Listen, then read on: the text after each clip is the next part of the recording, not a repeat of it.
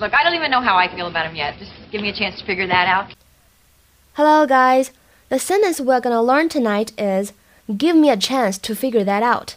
今天晚上我们学的这个句子呢，叫做 "Give me a chance to figure that out." Give me a chance to figure that out. 这里这个短语 "figure out" 它的意思呢是把什么什么事情搞清楚、算出来、搞明白。 它呢经常用于非正式的场合。来看一下这样一个例句。It took them about one month to figure out how to start the equipment. It took them about one month to figure out how to start the equipment.